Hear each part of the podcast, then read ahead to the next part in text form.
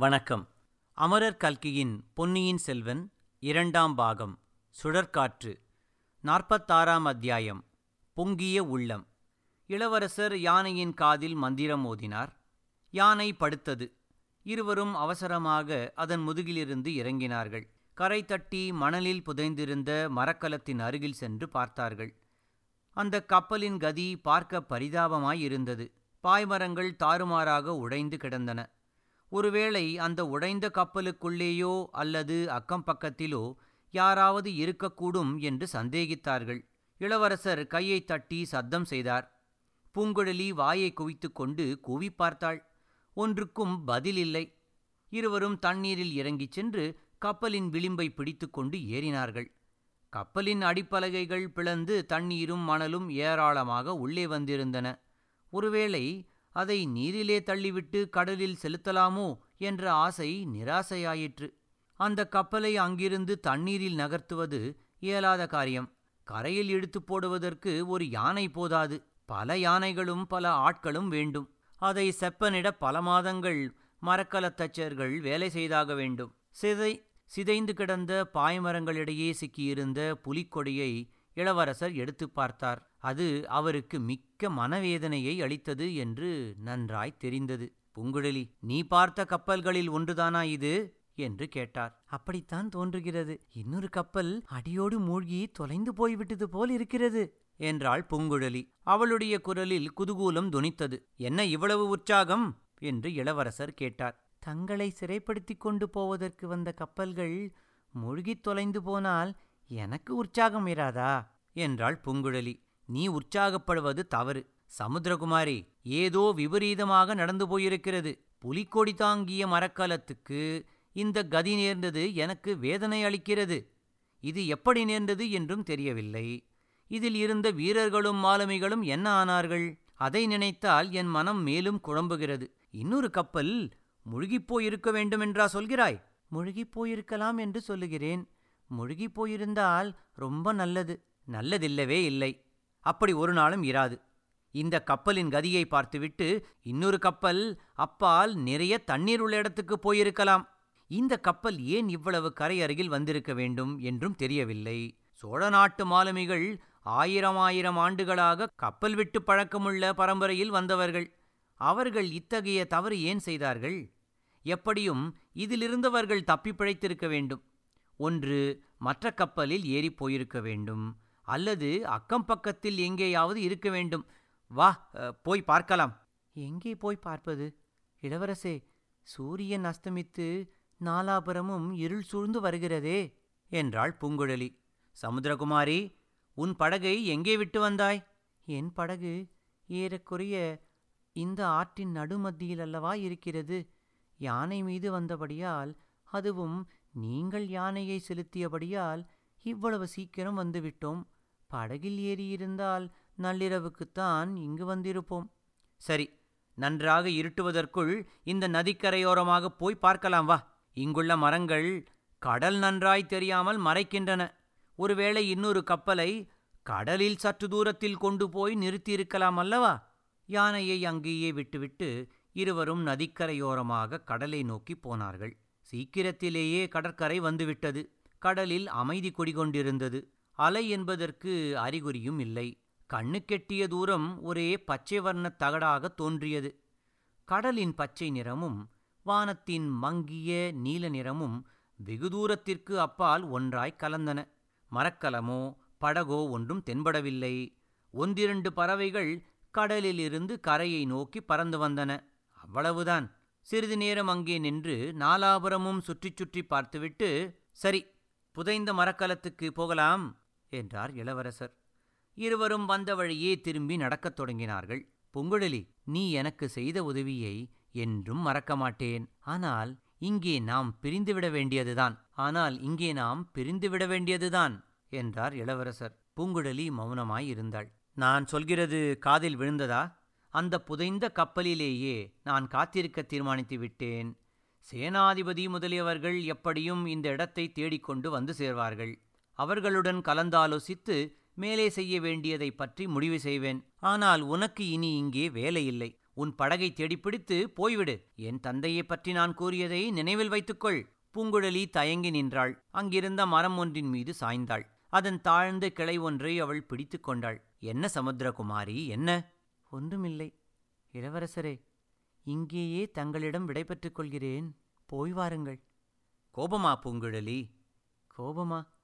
தங்களிடம் கோபம் கொள்ள இந்த பேதைக்கு என்ன அதிகாரம்? அவ்வளவு அகம்பாவம் நான் அடைந்து விடவில்லை. பின்னர் ஏன் திடீரென்று இங்கே நின்று விட்டாய்? கோபமில்லை ஐயா. களைப்புத்தான். நான் உறங்கி இரண்டு நாள் ஆகிறது. இங்கேயே சற்று படுத்திருந்துவிட்டு என் படகை தேடிக்கொண்டு போகிறேன். அது பௌர்ணமிக்கு மறுநாள். ஆகையால் அச்சமயம் கீழைக் கடலில் சந்திரன் உதயமாகிக் கொண்டிருந்தது. இரண்டொரு மங்கிய கிரணங்கள் பூங்குழலியின் முகத்திலும் விழுந்தன. இளவரசர் அந்த முகத்தை பார்த்தார். அதில் குடிகொண்டிருந்த சோர்வையும் களைப்பையும் பார்த்தார். கண்கள் பஞ்சடைந்து இமைகள் தாமாக மூடிக்கொள்வதையும் பார்த்தார். சந்திரன் உதயமாகும்போது செந்தாமரை குவிதல் இயற்கைதான். ஆனால் பூங்குழலியின் முகத்தாமரை அப்போது குவிந்தது என்று மட்டும் சொல்வதற்கில்லை. அது வாடி வதங்கி சோர்ந்து போயிருந்தது. பெண்ணே தூங்கி இரண்டு நாள் ஆயிற்று என்றாயே? சாப்பிட்டு எத்தனை நாள் ஆயிற்று? என்றார். சாப்பிட்டும் இரண்டு நாளைக்கு மேல் ஆயிற்று தங்களுடன் இருந்த வரையில் பசியே தெரியவில்லை. என் மூடத்தனத்தை என்னவென்று சொல்வது? இன்று பகல் நாங்கள் எல்லாரும் வயிறு புடைக்க விருந்துண்டோம். நீ சாப்பிட்டாயா? என்று கூட கேட்க தவறிவிட்டேன். வா பூங்குழலி என்னுடன் இந்த புதைந்த கப்பலுக்கு வா. அதில் தானியங்கள் சிதறிக் கிடந்ததை பார்த்த ஞாபகம் இருக்கிறது. அந்த தானியங்களை திரட்டி இன்று இரவு கூட்டாஞ்சோறு சமைத்து உண்போம். சாப்பிட்ட பிறகு நீ உன் வழியே போகலாம். ஐயா சாப்பிட்டால் உடனே அங்கேயே படுத்து தூங்கிவிடுவேன் இப்போதே கண்களை சுழற்றுகிறது. அதனால் என்ன? நீ அந்த புதைந்த கப்பலில் நிம்மதியாக படுத்து தூங்கு. நானும் யானையும் கரையிலிருந்து காவல் காக்கிறோம். பொழுது விடிந்ததும் நீ உன் படகை தேடிப்போ பூங்குழலியின் கரத்தைப் பற்றி அவளை தாங்குவார் போல நடத்தி அழைத்து கொண்டு சென்றார். உண்மையிலேயே அவளுடைய கால்கள் தள்ளாடின என்பதைக் கண்டார். அந்த பெண்ணின் அன்புக்கு ஈரேழு உலகிலும் இணை ஏது என்று எண்ணியபோது அவருடைய கண்களில் கண்ணீர் துளித்தது. புதைந்திருந்த கப்பலுக்கு அவர்கள் திரும்பி வந்து சேர்ந்தபோது அக்கப்பலுக்கு பின்னால் புகை கிளம்புவதைக் கண்டு திடுக்கிட்டார்கள். ஒருவேளை அந்த கப்பலைச் சேர்ந்தவர்கள் எங்கேயாவது போயிருந்து திரும்பி வந்திருக்கலாம் அல்லவா? திடீரென்று அவர்கள் முன்னால் தோன்றினால் ஏதாவது ஒன்று கிடக்க ஒன்று நேரிடக்கூடும். ஆகையால் மெல்ல மெல்ல சப்தமிடாமல் சென்றார்கள்.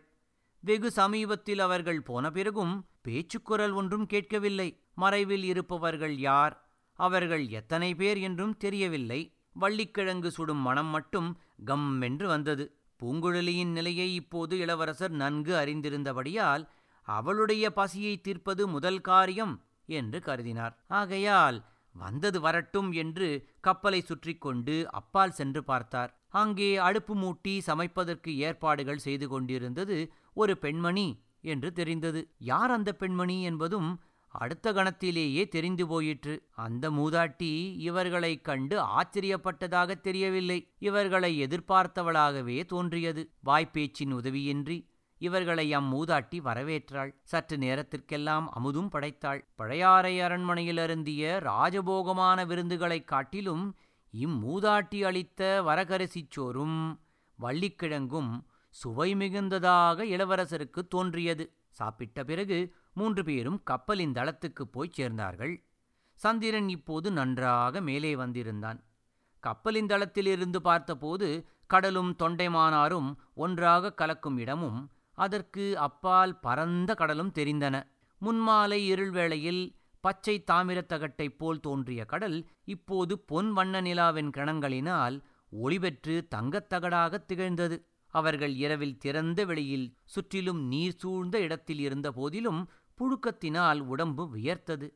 காற்று என்பது லவலேசமும் இல்லை. இதைப்பற்றி இளவரசர் பூங்குழலியிடம் கூறியதை அந்த மூதாட்டி எப்படியோ தெரிந்து கொண்டாள். வானத்தில் சந்திரனைச் சுற்றி ஒரு சாம்பல் நிற வட்டம் ஏற்பட்டிருப்பதை சுட்டிக்காட்டினாள். சந்திரனைச் சுற்றி வட்டமிட்டிருந்தால் புயலும் மழையும் வரும் என்பதற்கு அடையாளம் என்று பூங்குழலி விளக்கிக் கூறினாள். புயல் வருகிற போது வரட்டும். இப்போது கொஞ்சம் காற்று வந்தால் போதும் என்றார் இளவரசர். பிறகு அந்த மூதாட்டி எப்படி அவ்வளவு சீக்கிரத்தில் அங்கு வந்து சேர்ந்திருக்க முடியும்? என்று தமது வியப்பை தெரிவித்தார். என் அத்தைக்கு இது பெரிய காரியமல்ல.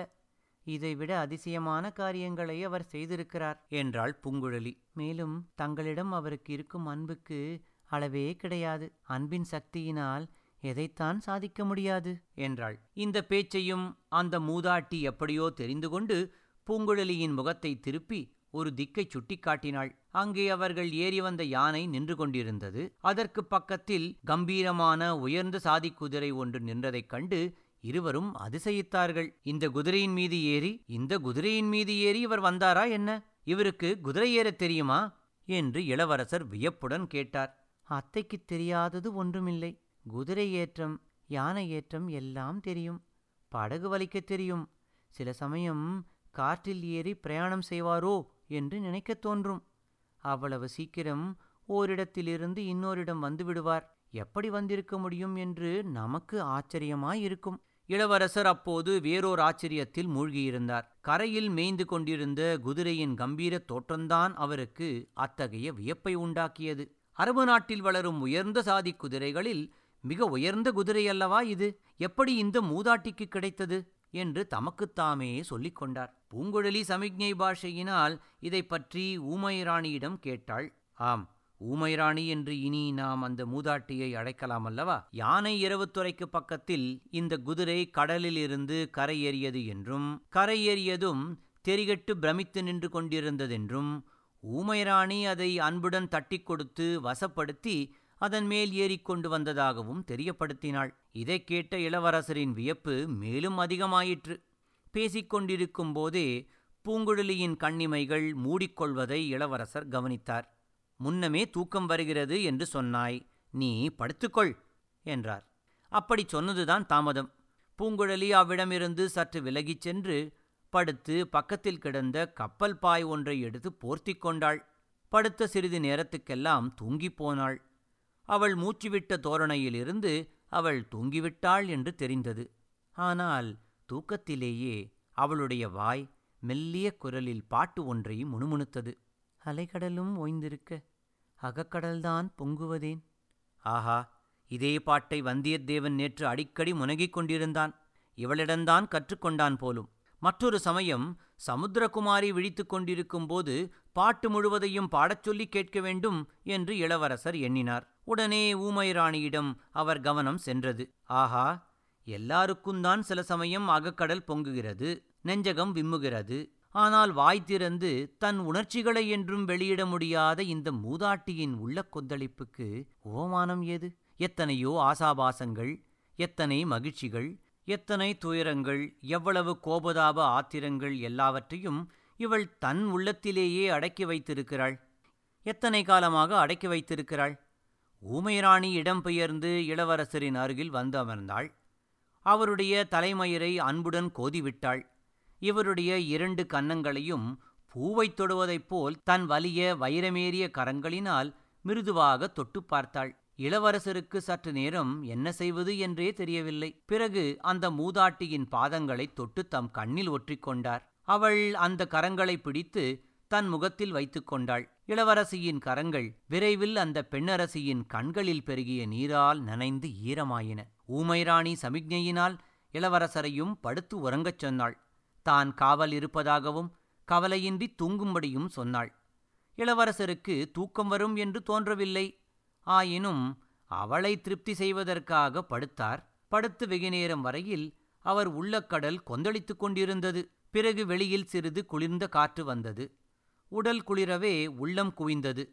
லேசாக உறக்கமும் வந்தது. ஆனால் உறக்கத்திலும் இளவரசரின் மனம் அமைதியுறவில்லை. அமைதியுறவில்லை. பற்பல விசித்திரமான கனவுகள் கண்டார். அரபு நாட்டுச் சிறந்த குதிரை ஒன்றின் மீது ஏறி வானவெளியில் பிரயாணம் செய்தார். மேகமண்டலங்களைக் கடந்து வானுலகில் புகுந்தார். அங்கே தேவேந்திரன் அவரை ஐராவதத்தில் ஏற்றி அழைத்துச் சென்றான். தன்னுடைய ரத்தின சிங்காதனத்தில் அவரை உட்காரச் சொன்னான் ஓ இது எனக்கு வேண்டாம். இந்த சிங்காதனத்தில் என் பெரிய தாயார் ஊமைராணியை ஏற்றி வைக்க விரும்புகிறேன் என்று இளவரசர் சொன்னார். தேவேந்திரன் சிரித்து அவள் இங்கே வரட்டும் பிறகு பார்க்கலாம் என்றான். தேவேந்திரன் இளவரசருக்கு தேவாமிர்தத்தை கொடுத்து பருகச் சொன்னான். இளவரசர் அருந்தி பார்த்துவிட்டு ஓ இது காவேரி தண்ணீர் போல் அவ்வளவு நன்றாயில்லையே என்றார். தேவேந்திரன் இளவரசரை அந்தப்புறத்துக்கு அழைத்துப் போனான். அங்கே தேவமகளிர் பலர் இருந்தார்கள். இந்திராணி இளவரசரை பார்த்து இந்த பெண்களுக்குள்ளே அழகில் சிறந்தவள் யாரோ அவளை நீர் மணந்து கொள்ளலாம் என்றாள். இளவரசர் பார்த்துவிட்டு இவர்களில் யாவரும் பூங்குழலியின் அழகுக்கு அருகிலும் வரமாட்டார்கள் என்றார். திடீரென்று இந்திராணி இளைய பிராட்டியாக மாறினாள். அருள்மொழி என் வானதியை மறந்துவிட்டாயா? என்று கேட்டாள். இளவரசர் அக்கா அக்கா எத்தனை நாளைக்கு என்னை நீ அடிமையாக வைத்திருக்கப் போகிறாய்? உன்னுடைய அன்பின் சிறையைக் காட்டிலும் பழுவேட்டரையரின் பாதாளச் சிறை மேல் என்னை விடுதலை செய். இல்லாவிட்டால் விராடராஜனுடைய புதல்வன் உத்தரகுமாரனைப் போல் என்னை அரண்மனையிலேயே இருக்கச் செய்துவிடு. ஆடல் பாடல்களில் காலங்கழித்துக் கொண்டிருக்கிறேன் என்றார். இளைய பிராட்டி குந்தவை தன் பவழச் செவிதழ்களில் காந்தள மலரையொத்த விரலை வைத்து அவரை வியப்புடன் நோக்கினாள். அருள்மொழி நீ ஏன் இப்படி மாறிப் போய்விட்டாய்? யார் உன் மனத்தை கெடுத்தார்கள்? ஆம் தம்பி அன்பு என்பது ஒரு அடிமைத்தனம்தான். அதற்கு நீ கட்டுப்பட்டுத்தான் ஆக வேண்டும் என்றாள். இல்லை அக்கா இல்லை. நீ சொல்வது தவறு. அடிமைத்தனமில்லாத அன்பு உண்டு. உனக்கு அதை காட்டட்டுமா? இதோ கூப்பிடுகிறேன் பார். பூங்குழலி பூங்குழலி இங்கே வா என்று கூறினார். பலபலவென்று பொழுது விடியும் சமயத்தில் பூங்குழலி குதிரையின் காலடிச் சத்தம் கேட்டு விழித்துக் கொண்டாள். ஊமைராணி குதிரை மேல் ஏறி புறப்படுவதை பார்த்தாள். அவளை தடுப்பதற்காக எழுந்து ஓடினாள். அவள் கப்பலிலிருந்து இறங்கி கரைக்குச் செல்வதற்கு முன்னால் குதிரை பறந்து சென்றுவிட்டது. உதய நேரம் மிக்க மனோகரமாயிருந்தது. பூங்குழலியின் உள்ளத்தில் என்றுமில்லாத உற்சாகம் ததும்பியது. அங்கிருந்தபடியே கப்பலின் மேல்தளத்தை பார்த்தாள். இளவரசர் தூங்கிக் கொண்டிருந்தார். பூங்குழலி நதிக்கரையோரமாக பறவைகளின் இனிய கானத்தை கேட்டுக்கொண்டு நடந்தாள். ஒரு மரத்தின் வளைந்த கிளையில் ஒரு பெரிய ராட்சசக் கிளி உட்கார்ந்திருந்தது. பூங்குழலியைக் கண்டு அது அஞ்சவில்லை. எங்கே வந்தாய்? என்று கேட்பது போல் அவளை உற்று பார்த்தது. கிளித்தோழி இன்னும் சற்று நேரத்துக்கெல்லாம் இளவரசர் இங்கிருந்து போய்விடுவார். பிறகு எனக்கு நீதான் துணை. என்னோடு பேசுவாயல்லவா என்று பூங்குழலி கேட்டாள். அச்சமயம் பூங்குழலி பூங்குழலி! என்ற குரல் கேட்டது. முதலில் கிளிதான் பேசுகிறது என்று நினைத்தாள். இல்லை குரல் கப்பலிலிருந்து வருகிறது என்று உணர்ந்தாள். இளவரசர் அழைக்கிறார் என்று அறிந்து குதித்தோடினாள். ஆனால் கப்பல் மேல் ஏறி பார்த்தபோது இளவரசர் இன்னமும் தூங்கிக் கொண்டிருந்தார். பூங்குழலி அவர் அருகில் சென்றபோது அவருடைய வாய் மீண்டும் பூங்குழலி பூங்குழலி என்று முணுமுணுத்தது. உடல் புலகாங்கிதம் கொண்ட அப்பெண் இளவரசரின் அருகில் சென்று அவருடைய நெற்றியைத் தொட்டு எழுப்பினாள். இளவரசர் உறக்கமும் கனவும் கலைந்து எழுந்தார். கீழ்த்திசையில் சூரியன் உதயமாகிக் கொண்டிருந்தான். பூங்குழலியின் முகம் மலர்ந்த செந்தாமரையைப் போல் பிரகாசித்தது. என்னை அழைத்தீர்களே எதற்கு? என்று கேட்டாள். உன் பெயரைச் சொல்லி அழைத்தேனா என்ன? தூக்கத்தில் ஏதோ பேசியிருப்பேன். நீ தூக்கத்தில் ஏதோ பேசியிருப்பேன். நீ நேற்றிரவு தூங்கிக் கொண்டே பாடினாயே. நான் தூக்கத்தில் பேசக்கூடாதா? நீ நேற்றிரவு தூங்கிக் கொண்டே பாடினாயே. நான் தூக்கத்தில் பேசக்கூடாதா? என்றார். இளவரசர் குதித்து எழுந்தார். ஓஹோ! இத்தனை நேரமா தூங்கிவிட்டேன்? பெரியம்மா எங்கே? என்று கேட்டு சுற்றுமுற்றும் பார்த்தார். அந்த மூதாட்டி அதிகாலையில் குதிரை ஏறிப் போய்விட்டதை சமுத்திரகுமாரி கூறினாள். நல்ல காரியம் செய்தாள் சமுத்திரகுமாரி. உன் களைப்பை தீர்த்துவிட்டதாக காண்கிறது. நீயும் இனி விடைபெற்றுக் கொள்ளலாம். என் இனிய ந- என் இனிய நண்பர்கள் வரும் வரையில் நான் இங்கேயே இருக்க வேண்டும். அதுவரை இந்த கப்பலை சோதித்துப் பார்க்கப் போகிறேன் என்றார். பூங்குழலி அதோ அதோ என்று சுட்டிக்காட்டினாள். அவள் காட்டிய திசையை இளவரசர் நோக்கினார். கடலில் வெகு தூரத்தில் ஒரு பெரிய மரக்கலம் தெரிந்தது. கடற்கரையோரமாக ஒரு சிறிய படகு வருவதும் தெரிந்தது. படகிலே ஐந்தாறு பேர் இருந்தார்கள். ஆஹா இப்போது எல்லா விவரங்களும் தெரிந்து போய்விடும் என்றார் இளவரசர். தாம் அங்கிருப்பது தெரியாமல் ஒருவேளை படகு கடற்கரையோடு போய்விடலாம் என்று இளவரசர் அஞ்சினார். ஆகையால் உடனே புதைந்த கப்பலில் இருந்து கீழிறங்கி நதிக்கரையோரமாக கடற்கரையை நோக்கிச் சென்றார். பூங்குழலி அவரை தொடர்ந்து சென்றாள். யானையும் அவர்களை பின்தொடர்ந்து அசைந்தாடிக்கொண்டு சென்றது. கடற்கரையிலே போய் நின்றார்கள். மரக்கலம் அவர்களை விட்டு தூர தூர போய்க் கொண்டிருந்தது. படகு அவர்களை நெருங்கி நெருங்கி வந்து கொண்டிருந்தது. முதலில் பின்னால் ஒதுங்கி நின்ற பூங்குழலி ஆர்வம் காரணமாக சிறிது நேரத்துக்குள் முன்னால் வந்துவிட்டாள் இளவரசருடைய மனக்கவலைகளுக்கிடையே பூங்குழலியின் ஆர்வம் அவருக்கு களிப்பை ஊட்டியது அவர் முகத்தில் குறுநகை ததும்பியது. அவர் மனக்கவலை கொள்ள காரணங்களும் நிறைய இருந்தன. தூரத்திலே போய்க் கொண்டிருந்த கப்பலில் தாமும் போயிருக்க வேண்டும் என்றும் அது தன்னை விட்டு தூர தூர போய்க் கொண்டிருப்பதாகவும் அவருக்கு தோன்றியது. அது மட்டுமன்று கிட்ட நெருங்கி வந்து கொண்டிருந்த படகிலே கிட்ட நெருங்கி வந்து கொண்டிருந்த படகிலே ஓர் ஆள் குறைவாயிருந்ததாக காணப்பட்டது. இருக்க வேண்டிய ஒருவர் அதில் இல்லை. ஆம் அதோ சேனாதிபதி இருக்கிறார். உடன் வந்த வீரர்கள் இருக்கிறார்கள். படகோட்டிகள் இருக்கிறார்கள். ஆனால் அந்த வானர்குலத்து வாலிபனை மட்டும் காணோம். வல்லவரையன் எங்கே? அந்த உற்சாக புருஷன் அசகாய சூரன் இளைய பிராட்டி அனுப்பி வைத்த இளைய பிராட்டி அனுப்பி வைத்த அந்தரங்க தூதன் எங்கே? இரண்டு நாள்தான் பழகியிருந்த போதிலும் இளவரசருக்கு நெடுநாள் பழக்கப்பட்ட நண்பன் போல் அவன் ஆகியிருந்தான். அவனுடைய குணாதிசயங்கள் அவ்வளவாக இளவரசருடைய மனத்தை கவர்ந்திருந்தன. அவனை படகில் காணாததும் அரிதில் கிடைத்த பாக்கியத்தை இழந்தது போல் இளவரசருக்கு வேதனை உண்டாயிற்று. படகு இன்னும் நெருங்கி கரையோரம் வந்ததும் சேனாதிபதி முதலியவர்கள் தாவி கரையில் குதித்தார்கள். சேனாதிபதி பூதி விக்ரமகேசரி ஓடி வந்து இளவரசரை கட்டிக்கொண்டார் ஐயா நல்ல காரியம் செய்தீர்கள். எங்களை இப்படி கதிகலங்க அடிக்கலாமா? யானையின் மதம் எப்படி அடங்கிற்று? இந்த பொல்லாத யானை இப்போது எவ்வளவு சாதுவாக நின்று கொண்டிருக்கிறது? இளவரசே எப்போது இங்கே வந்து சேர்ந்தீர்கள்? பழுவேட்டரையர்களின் கப்பல்களை பார்த்தீர்களா? அவை எங்கே? என்று கொடும்பாளூர் பெரிய வேளார் கேள்வி மாறி பொழிந்தார். சேனாதிபதி எங்கள் கதையை பின்னால் சொல்கிறேன். வந்தியத்தேவர் எங்கே? சொல்லுங்கள் என்றார். அந்த துடுக்குக்கார பிள்ளை அதோ போகிற கப்பலில் போகிறான் என்று சேனாதிபதி தூரத்தில் போய்க் கொண்டிருந்த கப்பலை காட்டினார். ஏன் ஏன்? அது யாருடைய கப்பல்? அதில் ஏன் வந்தியத்தேவர் போகிறார்? என்று இளவரசர் கேட்டார். ஐயா எனக்கு புத்தி ஒரே கலக்கமாய் இருக்கிறது. இந்த வைஷ்ணவனை கேளுங்கள். இவனுக்கு உங்கள் சமாச்சாரமும் அந்த வாலிபன் சுபாவமும் தெரிந்திருக்கிறது என்றார். இளவரசர் ஆழ்வார்க்கடியானை பார்த்து திருமலை வந்தியத்தேவர் ஏன் அக்கப்பலில் போகிறார்? தெரிந்தால் சீக்கிரம் சொல்லுங்கள் என்றார்.